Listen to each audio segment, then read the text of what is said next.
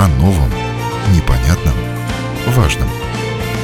Программа «Простыми словами» на Латвийском радио 4.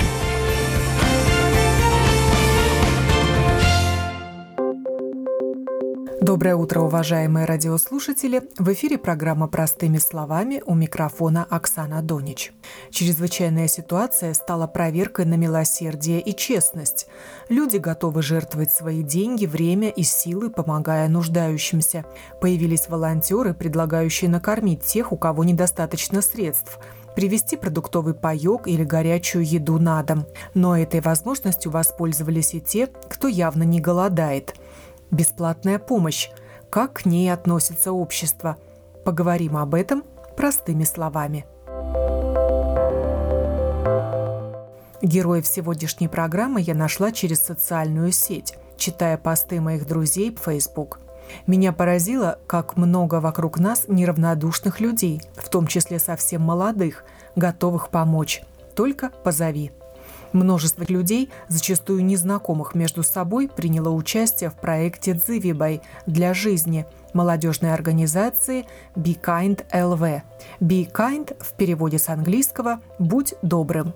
Почти два месяца волонтеры развозили сос-коробки с продуктами людям, которым сейчас трудно живется – пенсионерам, в том числе ветеранам войны, инвалидам и не только, рассказывает член правления организации Юлита Сорокина. Вокруг меня всегда было много молодежи, потому что я еще координатор волонтеров в 9 мая ЛВ, но хотелось чем-то большим заниматься, не только ветеранами, помогать и животным, и детям в детских домах. И вот мы создали в начале года организацию Behind ЛВ. Мы с ребятами учимся там видео монтировать, делать фотографии. Она на самом деле больше не про благотворительность было изначально, а про просто молодежное движение. Были разные проекты, и во время чрезвычайной ситуации мне начали звонить э, люди. В первую очередь это были ветераны э, Отечественной войны, и они говорили о том, что у них не хватает денег на продукты, и сейчас им страшно выходить на улицы, потому что вот им сказали, что уходит вирус, и, может быть, мы могли бы как-то им помочь. Сначала мы делали это за свои деньги, а потом поняли то, что ну, нам звонят около 200-300 людей в день, и мы просто уже не можем справиться сами, и предложили людям присоединиться и жертвовать денежки. А инициативная группа из скольки людей состояла изначально? Изначально нас было 15 человек. Все были молодые, а позже уже присоединились к нам все, кто остались без работы или все, кому пришлось выйти на, в отпуск. Очень многие присоединились к нам и решили помочь нам. А молодые сколько вам лет? Самому младшему 17, мне 24, и самому старшему 65 лет было. Это и преподаватели, даже врачи к нам присоединились, они помогали нам э, информацией, как нужно себя защищать, как можно приезжать, как лучше дезинфицировать продукты, то, что они обязательно должны отстояться какое-то время со средствами дезинфицирующими. Нам даже полиция присоединилась, хотели помочь с развозами. Все настолько разные люди. И школьники, вот они заканчивают свое онлайн-обучение, они приезжали на склад и помогали все дезинфицировать, складывать, таскать. У нас в этом проекте участвовало около 100 человек. Это люди, которые закупали эти продукты, их дезинфицировали на складе, упаковывали со коробки, и потом водители развозили людям и ветеранам, и мамочкам многодетным, и всем, кто попал в сложную жизненную ситуацию и просил нас о помощи. А что это был за продуктовый паек? Что в него входило? На самом деле коробка очень тяжелая. Э, в коробках была мука, соль, сахар, манка, овсянка, овощи, картофель, морковь и лук, пельмени, сливочное масло, рис или гречка, мыло обязательно, потому что нужно руки часто мыть. Тушенка была. Изначально мы покупали все эти вещи сами, а потом у нас какая-то часть жертвовалась людьми, в смысле продукты жертвовались людьми, и просто сос-коробка уже к концу проекта стала в два раза дешевле для нас поэтому смогли большему количеству людей помочь. А из каких средств вы делали эти покупки изначально? Только из пожертвований. Самые-самые первые развозы это были за наши личные денежки, за счет нашей зарплаты. А потом уже это люди жертвовали, все мои друзья на самом деле скинулись, там кто по 5 евро, мой знакомый прислал 400 евро. Вот общими усилиями получилось сделать весь этот проект. А кто вам поставлял продукты, где вы их закупали? Мы закупали их в промо позже к нам обратился Добла Зырновникс, который предложил свою продукцию по оптовым ценам. И несколько ресторанов к нам присоединились, они помогали нам овощами. Это Eight Lounge и Bamboo Lounge. Они предоставляли нам бесплатно картошку, лук, морковь, потом уже и свеклу. И, в общем, нас таким прям кубарем накатывалась вот эта вот э, активность. И присоединился позже уже Ахмат чай, который чай нам дали бесплатно. И Прономат Эко нам дали маски для волонтеров бесплатно. Они, да, не медицинские, мы все равно как личная защита. Было очень приятно от них получить такую помощь. Сколько вы таких продуктовых пайков доставили нуждающимся за это время? Мне сейчас сложно будет, нужно будет поднимать э, таблицу, но около 400 человек, по-моему, получилось помочь. Это была разовая помощь, этой сос-коробки на самом деле хватает ну, на месяц. Какие-то бабушки говорили, мне теперь все лето будет что есть. Эти слова, конечно, они такие очень устрашающие. И сейчас люди, которые в самом начале проекта к нам обращались за помощью, они начинают звонить и просить еще раз привезти. Какая-то, какие-то продукты у нас остались, какие-то денежки все еще поступают, и мы будем помогать тем, кто еще раз к нам обращается. Но, в принципе, это разовая была помощь. А горячую еду вы тоже возили или только вот эти продукты в коробке? Мы присоединялись к знакомым. У нас есть Асиф, знакомый, который был один из инициаторов развозить горячие обеды. Вот после того, как мы свои коробки развезли, мы присоединились к ним. Но, честно говоря, мое личное мнение, то это не совсем, наверное, правильно, что ли, потому что вот они поедят два раза в неделю, а все остальное время они сидят голодные. Конечно, это тоже здорово, лучше, чем ничего, но продукты, мне лично кажется, то, что это, наверное, было правильнее сделать вот так вот, как мы сделали. Проект помощи нуждающимся в виде продуктовых пайков уже завершен. И одной из причин стало не всегда честное отношение людей к такой помощи. Слишком много желающих получить что-то бесплатно, продолжает Юлита Сорокина. Пожертвований стало мало совсем – а просьб становится больше, и на самом деле появляются какие-то нахлебники, которые из сарафанного радио узнали наш номер телефона и звонят, а когда мы у них переспрашиваем, вы действительно нуждаетесь, там действительно вот вообще ничего есть. Нам говорят, да нет, мне просто дали номер, сказали, что здесь халяву можно получить. Конечно же, таким людям мы не везем. А как изначально строилось общение с теми, у кого есть действительно нужда в продовольствии?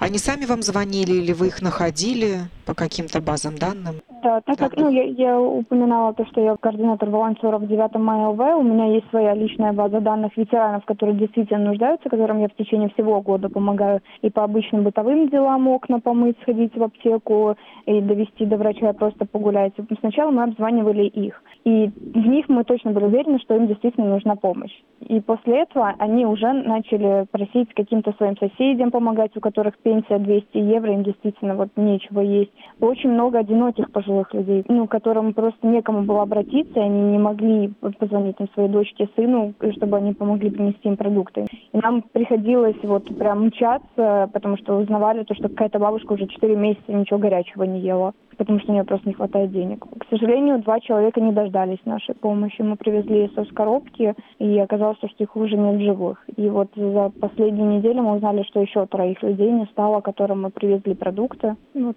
грустно, конечно. Мне кажется, то, что эти люди, они настолько мало общаются, им не хватает общения с, в принципе особенно пожилые, особенно ветераны, что для них даже просто привоз коробки, там, общение на расстоянии двух метров, для них это целое событие. Там кто-то наряжается, все свои ордена надевают, э, мамочки всех детей собирают, чтобы показать, что они там не на хлебнике, а на самом деле ситуация сложная. То есть вы звонки принимали и реагировали на них как-то? Да. Ну, приходилось доверять людям. Как проверить-то? Конечно, конечно. По телефону никак не проверишь приходилось доверять. Мы обычно делали повторный обзвон уже перед самим выездом и спрашивали, там, есть ли инвалидность, какой возраст, потому что сначала мы помогали всем, потом нам пришлось сделать рамки и помогать вот людям от 65 э, лет или инвалидность первая, вторая группа, потому что вот мы смогли только 200 людям помочь, а просьб было на тот момент 300. И нам пришлось отсеять, и в разговоре кто-то, конечно же, говорил, то, что, ну, знаете, я не так сильно нуждаюсь, а дайте кому-нибудь, кто больше нуждается. Но не все такие сознательные. Многие решили воспользоваться халявой. Сталкивались, конечно, с ситуациями, когда приезжали, а там в Юрмале, понимаете, вторая линия, хоромы, и вот спрашивается, зачем, но тоже у человека личная трагедия, вот там недавно муж погиб, и у нее там 80 евро пенсия, и что с этим домом делать она не знает, но кушать нечего. На самом деле очень многие думали, что это государственная какая-то акция и деньги государственные, поэтому все, естественно, не додумывались о том, что это простые люди, скидывались там прям буквально по еврику, чтобы им эту коробку собрать. Когда они узнавали то, что это обычные волонтеры, они многие отказывались потому что сначала очень многие думали, то, что это государственная какая-то акция или социальная помощь. И она и, полагается всем. И она полагается всем, да. Потому что одна бабушка звонила и говорила, ой, мне тут мои подружки такие гостинцы привезли. Но я ее сразу осекла, я говорю, извините, пожалуйста, не гостинцы, мы развозим помощь тем людям, которым действительно нечего есть. Это не гостинцы. А, ну ладно, мне тогда не надо очень неприятно в такие моменты. Но желание помогать не пропало. В дальнейшем помощь будет более адресной. Последний развоз у нас был на прошлых вот выходных. В субботу и воскресенье еще довозили. В субботу в основном всем помогли. И последний развоз, да, у нас был 200 коробок. Это на самом деле очень большие коробки, они тяжелые. И в одну машину там около 10 коробок только влезают. У нас какие-то водители умудрялись по 20 коробок впихнуть в свою машину. Но этого пайка действительно хватит там на месяц, на два спокойно можно будет прожить. Поэтому надеемся, что потом уже ситуация полегче в стране станет. Надеемся. И будете ли вы продолжать эту акцию через какое-то время? И что с этими людьми, которые продолжают вам звонить, будет дальше? Будем по мере возможности, конечно, продолжать. Вот э, владельцы ресторана к нам обещали помогать в силу своей возможности. Самых нуждающихся мы уже знаем. Все волонтеры, которые приезжали домой, они потом делали отметки, что действительно ли в критической ситуации находится человек. И этих людей мы всегда будем поддерживать и по телефону, и общаться с ними, и в силу своей возможности будем помогать. Одним из волонтеров этого проекта была стилист Влада Дубровская, что заставило ее, светскую личность, таскать на верхние этажи в домах без лифта тяжелые сос-коробки – мы узнали об этом из социальных сетей от своей подруги. Моя подруга поставила пост, что вот она развозит продукты со коробки. И кто хочет, пожалуйста, может помочь материально перечислить деньги на счет благотворительной организации Бикайнд или присоединиться. Ну, кто-то перечислял, кто не хочет развозить. Я была готова развозить, потому что, честно говоря, человек активный, мне сложно сидеть дома в четырех стенах и вообще ни с кем не общаться и никуда не выезжать. А это все-таки ну, какое-то сообщество, объединенное благородной целью. И ты подключила к этому еще и свою дочку? Я ей сказала, что я буду в эту субботу развозить соцкоробки. Она сказала, да, я с тобой, мне это тоже очень э, важно, очень интересно, потому что она у меня вообще живет в Европе, в Париже, и сейчас в Париже очень сложная ситуация, там ну, реальный карантин, и она прилетела сюда, вот пока не закрыли Рижский аэропорт, и работает на удаленке. В Париже, например, э, волонтерскую организацию фактически невозможно попасть. Там очень жесткий, строгий отбор. А она всегда хотела, и вот сейчас она тоже реализовала свое желание помочь.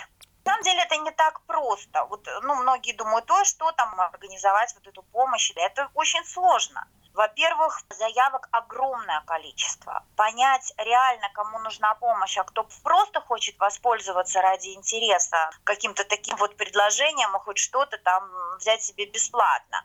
Многие пенсионеры думают, у них это старое советское мышление, что это государство помогает. И объяснить им очень сложно, что это не государство, это вот ну, добрая воля людей, которые тратят на это свое время, свои силы, сидят по 20 часов на складе, отвечают на телефоны, и потом еще организуют людей, кто готов осуществлять доставку на своих личных э, машинах мотаться по всей Риге и Рижскому району. И были даже такие истории, когда коробку везли там за 100 километров. В Кабело, например, у нас ездил парень, он вез туда коробку старикам, которые ну реально уже просто голодают. Но эта ситуация не связанная с коронавирусом, она психологически связана, и коронавирус послужил триггерной точкой и возможностью людям обратиться за помощью именно вот такого плана. Это просто ситуация, связанная с тем, что у нас старики, они, ну, как бы вычеркнуты из жизни, вот и все. Особенно если они одинокие. Люди пожилые, они вообще живут за гранью нищеты, очень многие. Им эта помощь нужна постоянно, не как разовая акция. Такие элементарные продукты, как морковка, картошка и макароны, вот соцкоробка, ее себестоимость 15 евро. Э, вот такой нехитрый набор продуктов позволяет им месяц как-то выживать, не жить, а вот именно выживать, чтобы не пойти на улицу и там не начать просить милости. В основном, кстати, между прочим, это такая вот интеллигенция, то есть учителя, бывшие врачи, спортивные тренера, люди, которые работали э, в каких-то НИИ, инженеры. А Понять, кому нужна помощь, если честно говоря, очень сложно по телефону, потому что все звонят и просят эту помощь, э, плачут и, и говорят, что им очень сложно, но им действительно очень сложно, если сравнивать с тем, когда они были, скажем так, в силе. И сколько времени ты посвятила этому? Сколько выходных? Ну, примерно где-то пять суббот плюс еще были развозы на неделе. Но это целый день, потому что мы, например, берем ну, минимум по 10-12 соцкоробок каждый. Ну, естественно, пока ты развозишь. Часто старики живут в домах, это такое постсоветское наследие, четвертый, пятый этажи без лифта, и каждая весит? Вес каждой коробки 5-7 килограмм примерно. И что ты увидела своими глазами? Как люди к этому относятся и как они вообще живут? Многие живут вообще за гранью нищеты, то есть за гранью. У них довольно-таки чистые квартиры, они э, могут себя обслуживать, или, может быть, кто-то из соседей помогает, приходит, я не знаю, но они тебя все время пытаются чем-то угостить, там, например, какой-то печенькой, там, или чай с тобой попить, ну, понятно, что ты не можешь к ним приближаться ближе, чем на 2 метра, поэтому, когда ты привозишь коробку, ты все время просишь их отойти, то есть отойдите подальше, я занесу коробку, кладешь вот этот листочек, который они должны подписать, ну, что они получили помощь, они все пытаются тебе что-то всучить. Но понятно, что то, что они тебе дают, это, не знаю, хранили годами. Это, можно сказать, самое последнее, дорогое, пытаются ну, как-то тебя вот это благодарить. Ну, очень благодарны. Благодарны, но у многих такое представление, что это дает государство что это государство помогает. Разубедить их в этом невозможно, потому что они все воспитаны вот этой советской системой, когда государство действительно заботилось о своих стариках. Вот это я увидела. А что говорят вот эти люди, которые принимают помощь? Они жалуются на жизнь или просят еще, может быть, даже требуют? Ну, я знаю, что некоторые волонтеры сталкивались с тем, что у них требовали, то есть говорили, а когда следующий развоз, а почему там вот вы привезли, например, тут нету там ни фруктов, ничего, то есть заберите у меня эту коробку, я лук не ем, предположим. На жизнь, ну, не жалуются, нет, не жалуются, скорее больше рассказывают о своем прошлом о том, какими они были, как они работали, какими они были спортсменами, какие у них там вот были достижения. И они реально одинокие люди или оказались просто брошенными при живых родственниках и детях? Некоторые, да. Огромное количество стариков брошенных, просто брошенных. Дети уехали на заработки, предположим, и просто забыли о том, что у них есть э, родители, бабушки и дедушки. Просто забыли некоторые. Но я не думаю, что они забыли это с каким-то умыслом. Им самим там непросто. Они сами там выживают, потому что у многих детей есть семьи, дети, какая-то ответственность, кредиты. И о своих родителях они думают, скорее всего, в последнюю очередь. И, между прочим, у многих этих стариков у них даже нет счета в банке и, например, кредитной карты.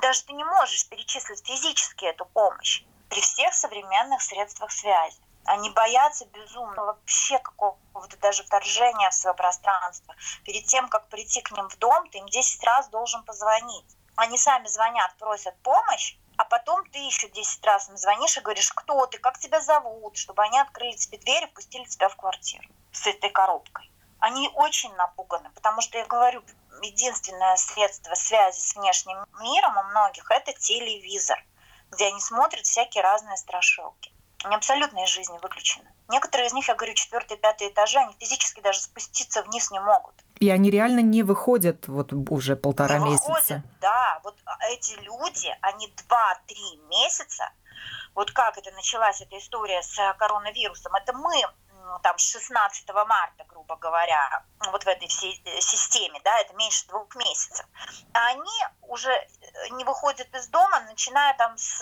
января, потому что они уже слышали, что где-то в мире гуляет смертельный вирус.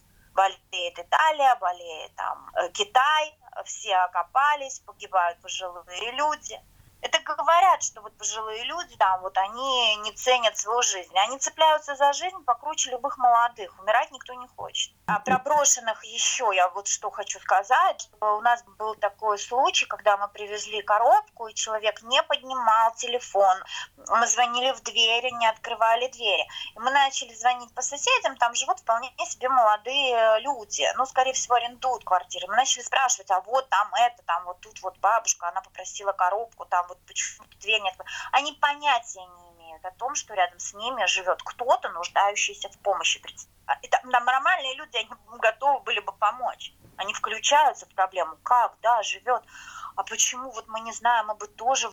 Сама Влада с обманщиками в этом проекте не столкнулась, но о таких историях знает. У нас были все малоимущие, это правда. Нам в этом плане, конечно, повезло, что наша совесть чиста. Но моя подруга, вот, она столкнулась вот в прямом смысле. Написала девушка, которая многодетная мама, где-то там вот в московском Форштате она живет, что вот ей тяжело, муж потерял работу, она никогда не работала, муж работал, ну, как бы не по белому, не дали ему никакую там компенсацию, они живут на грани выживания. Когда она привезла а, коробку, а, во-первых, девушка сама спустилась вниз, даже не дала зайти в квартиру. Неплохой дом. Да, он находится в московском районе, но это скорее больше спикере. И девушка вышла очень прилично одетая, в украшениях, даже ну, не постеснялась, хотя бы сняла перед тем, как эту коробку забирать.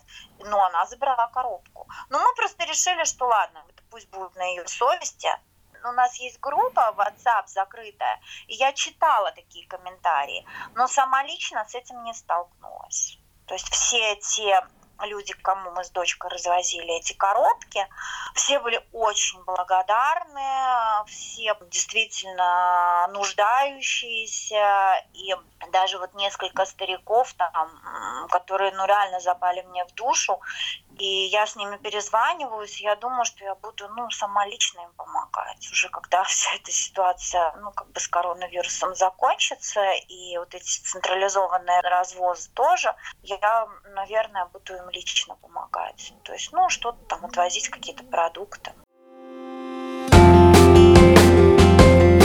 О новом, непонятном, важном. Простыми словами. На Латвийском радио 4. Осенью прошлого года бизнесмен Нариман Садыков открыл в Риге ресторан и коктейль-бар Eight Lounge. Дела шли неплохо, пока из-за пандемии коронавируса не была объявлена чрезвычайная ситуация. Он не стал закрывать свое заведение и распускать штат работников, хотя оборот, по его словам, упал процентов на 90. Из-за ограничений в стране он был вынужден сократить часы работы ресторана в вечернее время – переключились на доставку еды, в том числе суши на дом, и это помогло удержаться на плаву.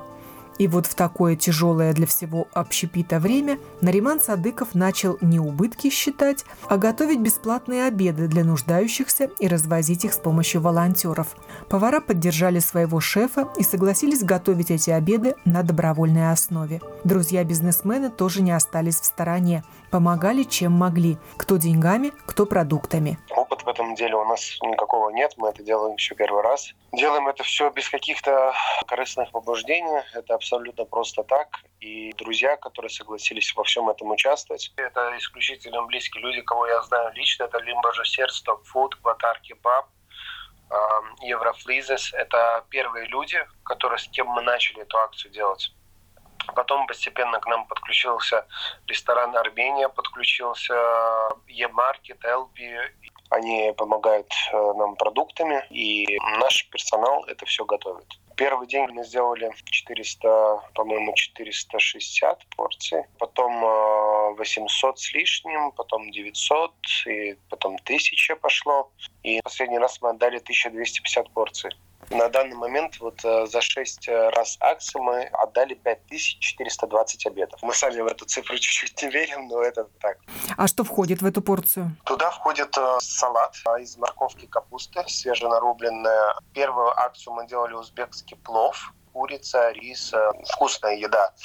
А потом мы делали гречку с молотым мясом в соусе, потом рис э, с молотым мясом в соусе. Э, стараемся делать сытную еду, чтобы люди как бы покушали. Некоторые просто вот кому мы даем, они разделяют эту порцию на несколько дней. Бабушки, дедушки, там инвалиды, кому есть возможность, мы даем больше порций, чем они просят. Мы еще даем фрукты тоже. Вот. Ну, фрукты не каждый раз получается. Там мандаринчики, грейпфруты, по возможности, когда нам привозят, э, мы даем. И в первый день акции привезли нам 1700 килограмм мандаринов. Это огромное количество, если так вдуматься. И мы раздали им деткам и всем семьям. Там в среднем по 300, по 340 э, семей за раз получается. Деткам мы покупаем конфетки, шоколадки, там, еду и фрукты. Также достаточно хороший комплект получается. А как вы находите эти семьи, которые нуждаются? Ну, мы сотрудничаем а, с двумя организациями, с Аурвисом Группницибом и сотрудничаем а, с организацией «Зеленая лампа». Они нам дают списки, плюс те люди, которые звонят. Телефон звонит каждые минуту-две звонки.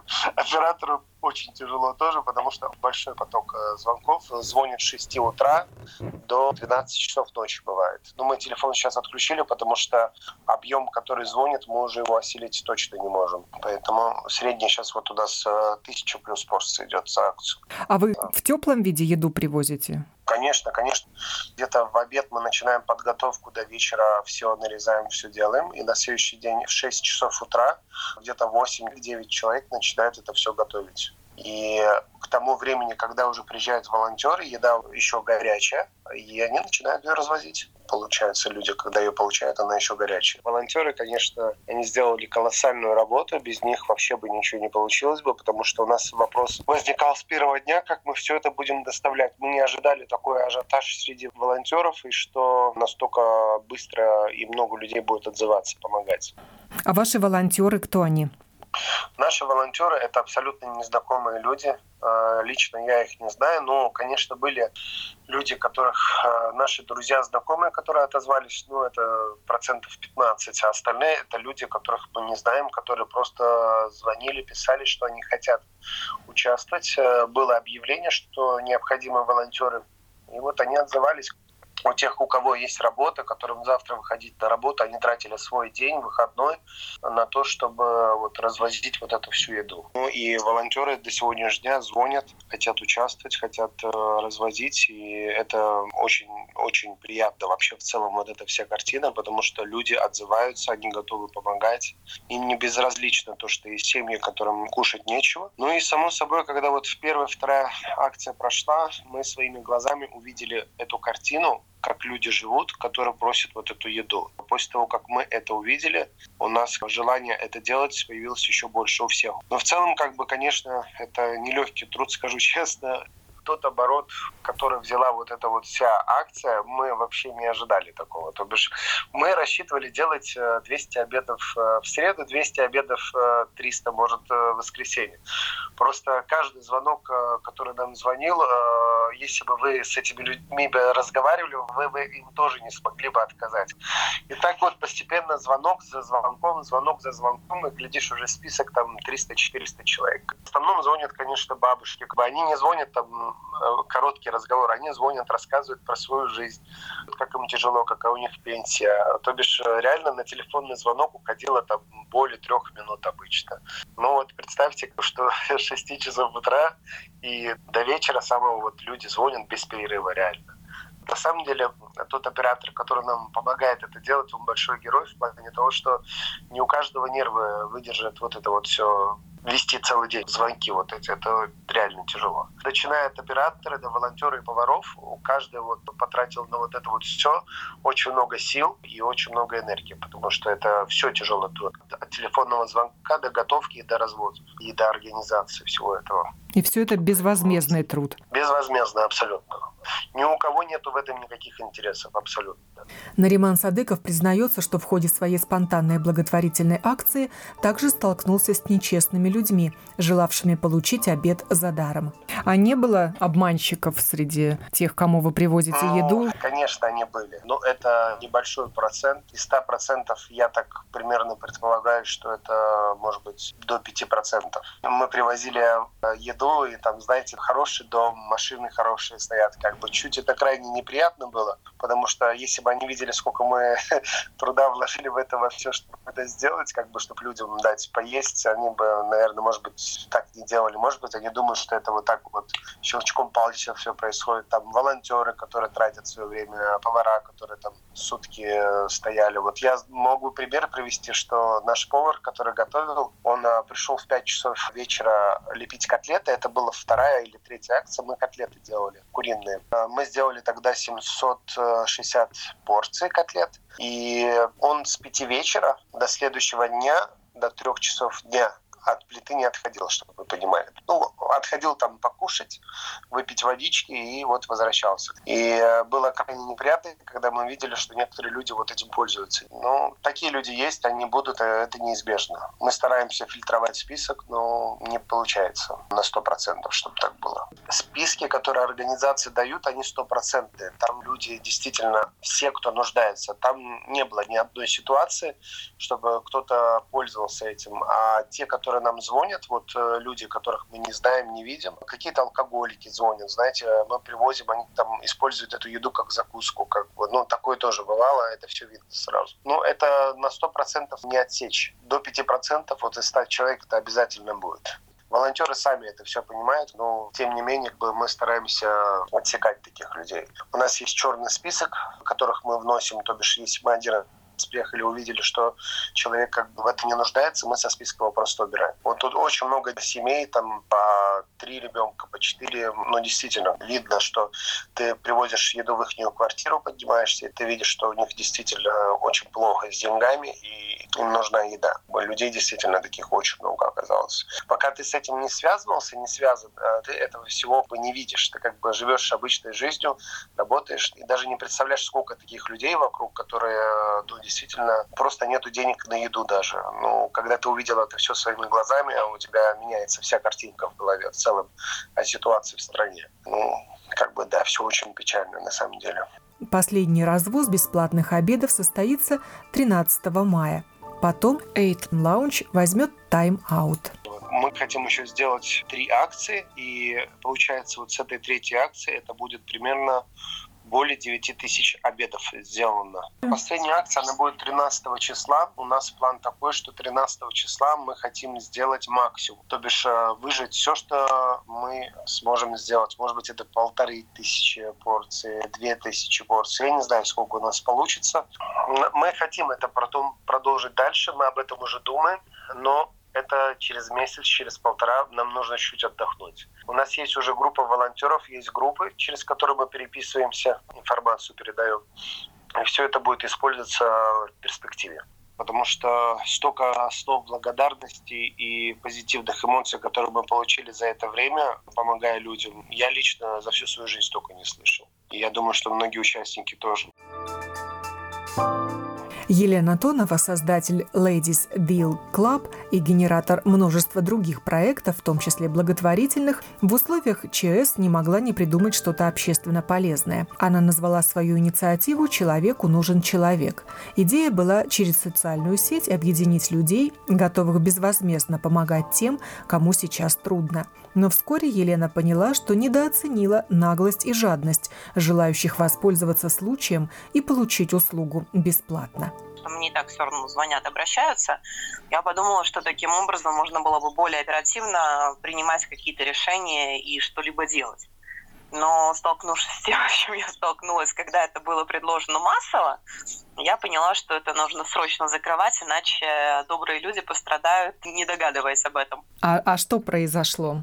Как люди относятся к, к такому предложению получить что-то бесплатно?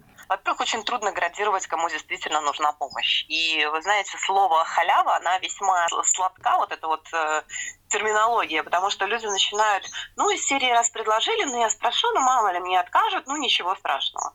И плюс э, бесплатные услуги часто, не всегда, но часто, абсолютно не ценятся.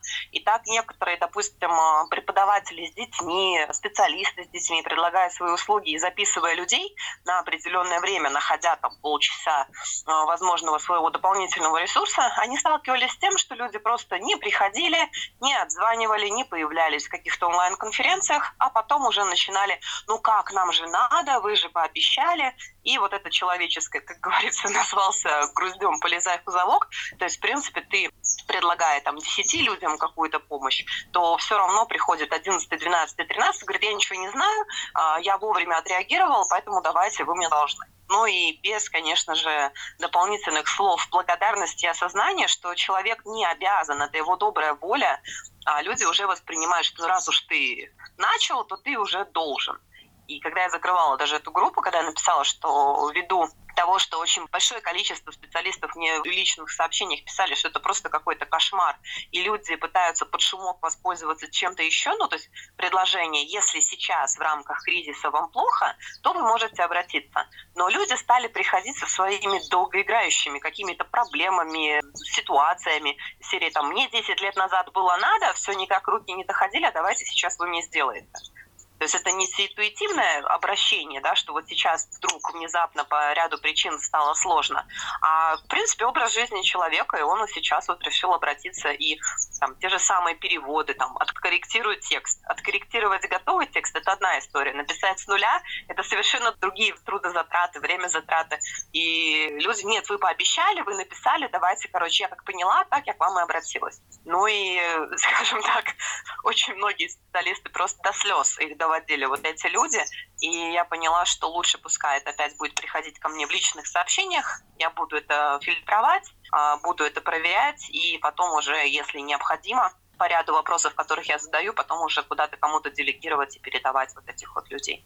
А сейчас довольно много таких предложений волонтерских, благотворительных, доставить продукты нуждающимся или горячие обеды. Вот как ты думаешь, там может быть обман со стороны людей?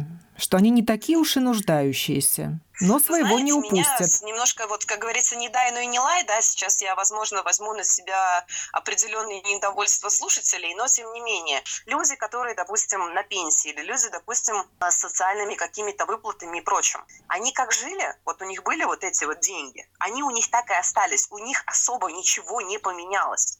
Хорошо, их начали кормить сейчас дополнительно, да, вот помогать им. А когда закончится пандемия, они к этому привыкнут. Кто их будет кормить дополнительно? Кто им будет это давать? Поэтому давая, нужно тоже понимать, что это иногда развращает. Допустим, у человека есть пенсия, и вдруг внезапно решили, ой, давайте мы этим людям будем помогать. Это здорово, это прекрасно, но тогда это нужно делать в принципе, а не сейчас э, вот эти 2-3 месяца, а потом их полностью этого всего лишить. Но это странно. Ну, для меня лично это странно. Я понимаю те, которые потеряли работу, я понимаю те, которые остались с кредитами без средств существования для детей. Но вы знаете, люди работающие, именно работающие, реже всего обращаются за помощью, не все равно продолжают что-то думать, придумывать, как-то, не знаю, копать эту землю, рыть просто рогом для того, чтобы все у них было нормально и замечательно. А те, которые, знаете, как муравьи и стрекоза, вот они отпели, отплясали, в кредиты попутешествовали, а сейчас им нужно выплачивать, а им нечем. Но это тоже отличный урок задуматься о том, что если ты живешь не по средствам, если ты живешь в минус своих накоплений, в минус своей зарплаты, то рано или поздно это может выстрелить именно таким образом, и иногда в голову. Это не значит, что этим людям не надо помогать. Но одно дело дать рыбу, другое дело научить ловить эту рыбу. Потому что, ну, Иначе это получается медвежья услуга. Помощь и поддержка – это очень тонкий момент. Это сиюминутное решение человека, условно говоря, там, сделать доброе дело, почистить карму, или же это образ жизни, это ну, разные вещи. Поэтому говорить о том, что давайте сейчас все на все скидываться, это, конечно, хорошо. Ни в коем случае не хочу сказать, что все прям должны прекратить это делать, но должны понимать и последствия, которым это может привести потом в результате. И человек, становясь волонтером, ожидает положительных эмоций, но не всегда их получает. Дохода. Но здесь нужно помнить, что добра добра не ищут. Не потому что как бы хорошее наказуемо. Ни в коем случае никогда так не считала. И всю жизнь э, я живу так, э, понимая, что ты сделал что-то хорошее, это уже хорошо. Это уже и есть твоя награда, что ты мог что-то для кого-то создать. Но многие люди, конечно, не готовы к тому, что вот привозится какой-то горячий обед. А почему это? А я это не кушаю, а я это не буду, а почему вы это привезли? Вроде бы как хотелось какого-то доброго слова, каких-то слов благодарности. А очень многие люди, это их образ жизни, вы поймите. А просить помощь – это тоже определенный ресурс. Это вообще для многих крайне сложно. Если человек обладает этим ресурсом, значит, он достаточно сильный, что он может на это пойти. Это не слабость просить помощь, это как раз-таки сила о чем-то попросить, признать в том, что ты где-то не можешь или где-то не в состоянии. А если это образ жизни, то люди уже принимают это как должное. Вот привезли и Вот есть один проект у нас в городе, где кормят э, уставших мам. И началось, что, а, ой, я, короче, с работы, я к вам забегу, покушаю. Но там же кормят не тех, кто с работы, а кормят тех, кто не в состоянии даже выйти элементарно в магазин, потому что не с кем оставить малыша. Это про другое. А получается, что э, в ответ на отказ человек э, очень агрессивно это воспринимает и очень негативно выливает вот все свои эмоции, накопившиеся, на человека, который действительно делает доброе дело. Здесь нужно иметь такую броню, чтобы никакое дурное слово не стало причиной прекращения продолжения добрых дел. Вот это тоже нужно помнить. Надеюсь, кому-то это поможет и задуматься, и каким-то образом проанализировать свои действия. И самое главное, чтобы люди друг друга оставались добрыми. Вот это очень важно, это очень нужно. Если дал просто, значит, даже не жди иногда спасибо. Но если ты хочешь получить спасибо, договорись. Я тебе привезу вот эту вот пачку там гречки, но за это я хочу спасибо. И тогда человек обязательно это спасибо скажет, и мы обижаемся только тогда, когда нас недостаточно доблагодарили. Вот эта недоблагодаренность, то есть мы сделали больше, чем нам ответили взаимностью. Поэтому здесь нужно понимать, что мы тоже где-то внутри жулики и хотели бы большего фидбэка обратно, какого-то там «Вау, ты такая классная!» Это нужно говорить самому себе, и тогда все будет хорошо. Добро не наука, оно действие, писал Ромен Ролан. Отдавать, не прося ничего взамен, могут далеко не все – Будем же благодарны этим неравнодушным людям за их самоотверженный порыв. И пусть все добро, сделанное ими безвозмездно от чистого сердца, вернется им сторицей. С пожеланиями доброго дня и добрых дел Оксана Донич.